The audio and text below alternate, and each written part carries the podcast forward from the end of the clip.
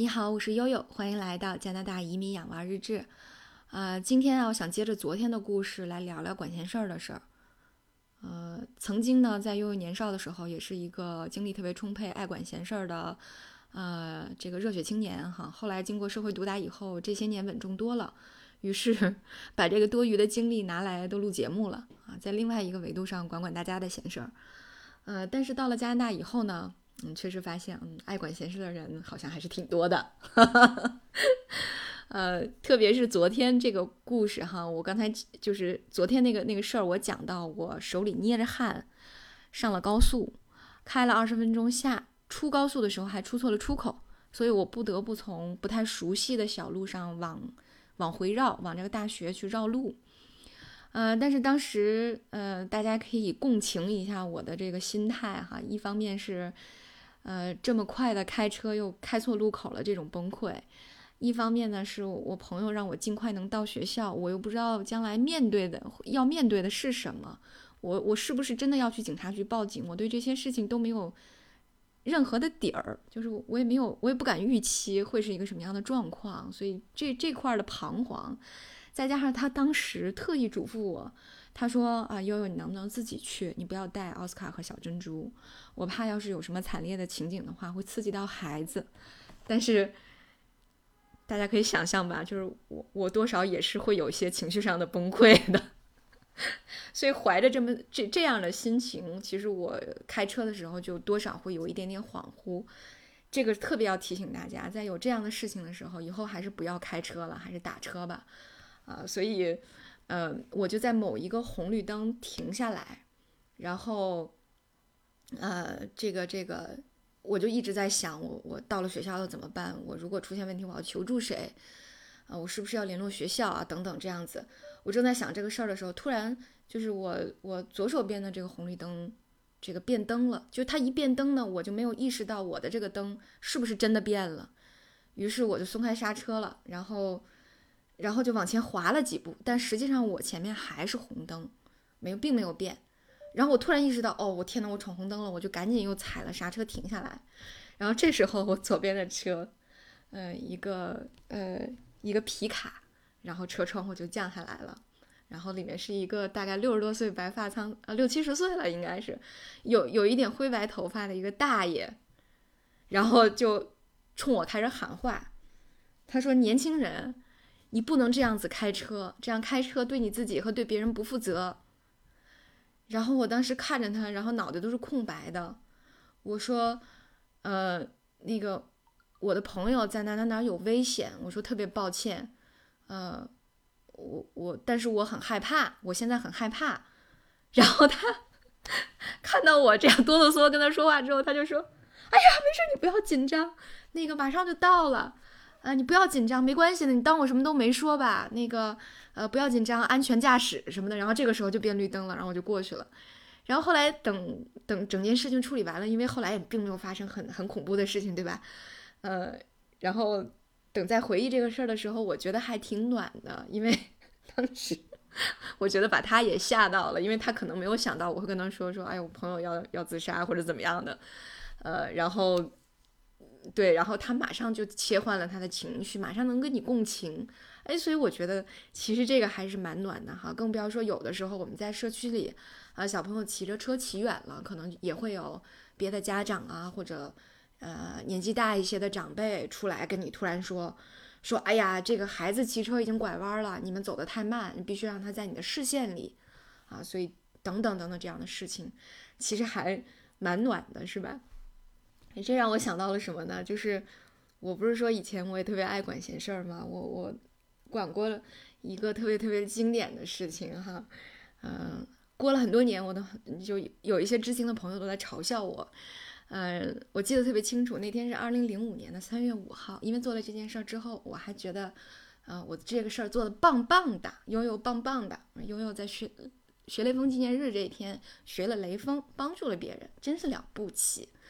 啊！但是后来啪啪打脸，真的是怎么回事呢？因为当时呢，啊，我和大洋的新房还在装修，好，我们正好是那几年准备要结婚，对，然后我我我们就从，啊，海淀区的远大路啊，远大路挺宽的，然后我们要从这个北边过天桥到南边的公交车站，坐车去建材市场看建材。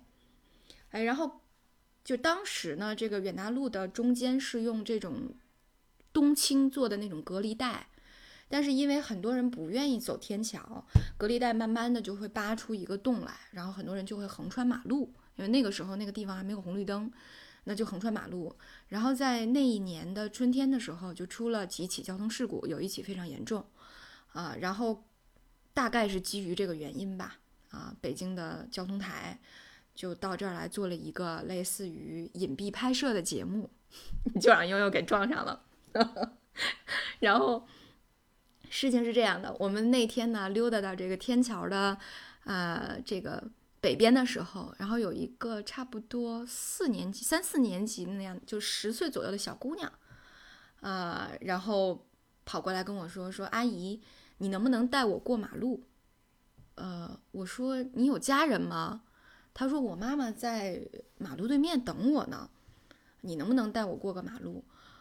后来我说：“你妈为什么不不过来？”她说：“我妈有点事儿，所以呢得我自己过马路，但是我害怕，所以我想让你带着我。”哦，我说那好吧，然后呢，我就和大洋带着他过天桥，然后去找他妈，然后一路上我都在跟这个小女孩说啊，我说以后不能这个样子，呃，一个是如果你有需求，一定要找一个阿姨或者是叔叔阿姨在一起的这种情况，啊，然后，但是这种情况最好不要，最好的方案还是让你妈妈无论如何是要过来接你的，啊，因为大家知道我以前给大家讲过，我我妈年轻的时候是。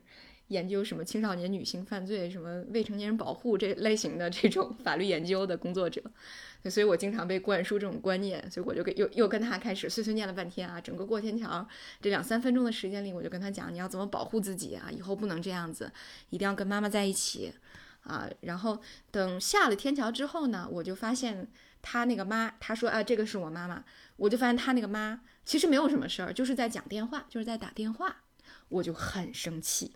我的小宇宙就爆发了，啊！于是我就我就开始说他妈，我说你怎么能在你怎么能这样？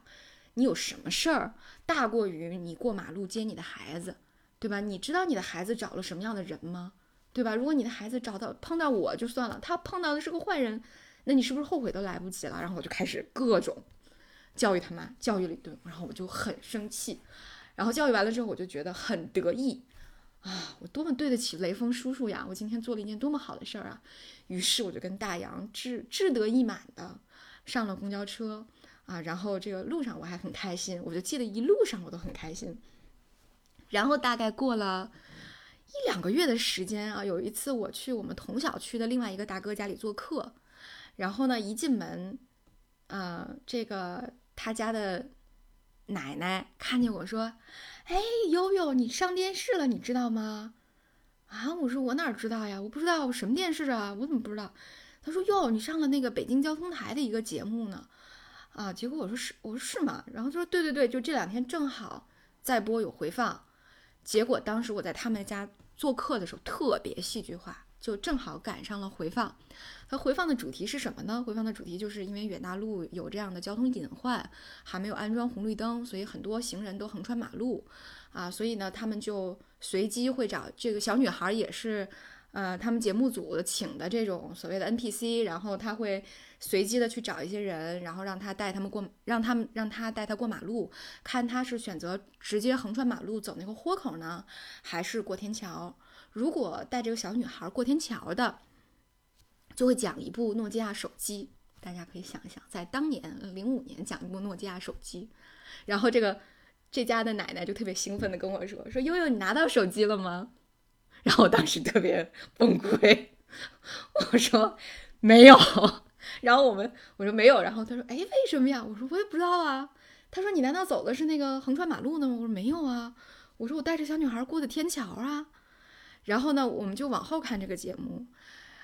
于是我就发现，我去，我被恶意剪辑了。就是我不但没被剪到那个做好事儿的那组里面去，我们两个还被恶意剪辑到了，就是呃横穿马路那组。就是最后这个最后这个节目最后横穿马路这个对比组是以我的我的背影结束的。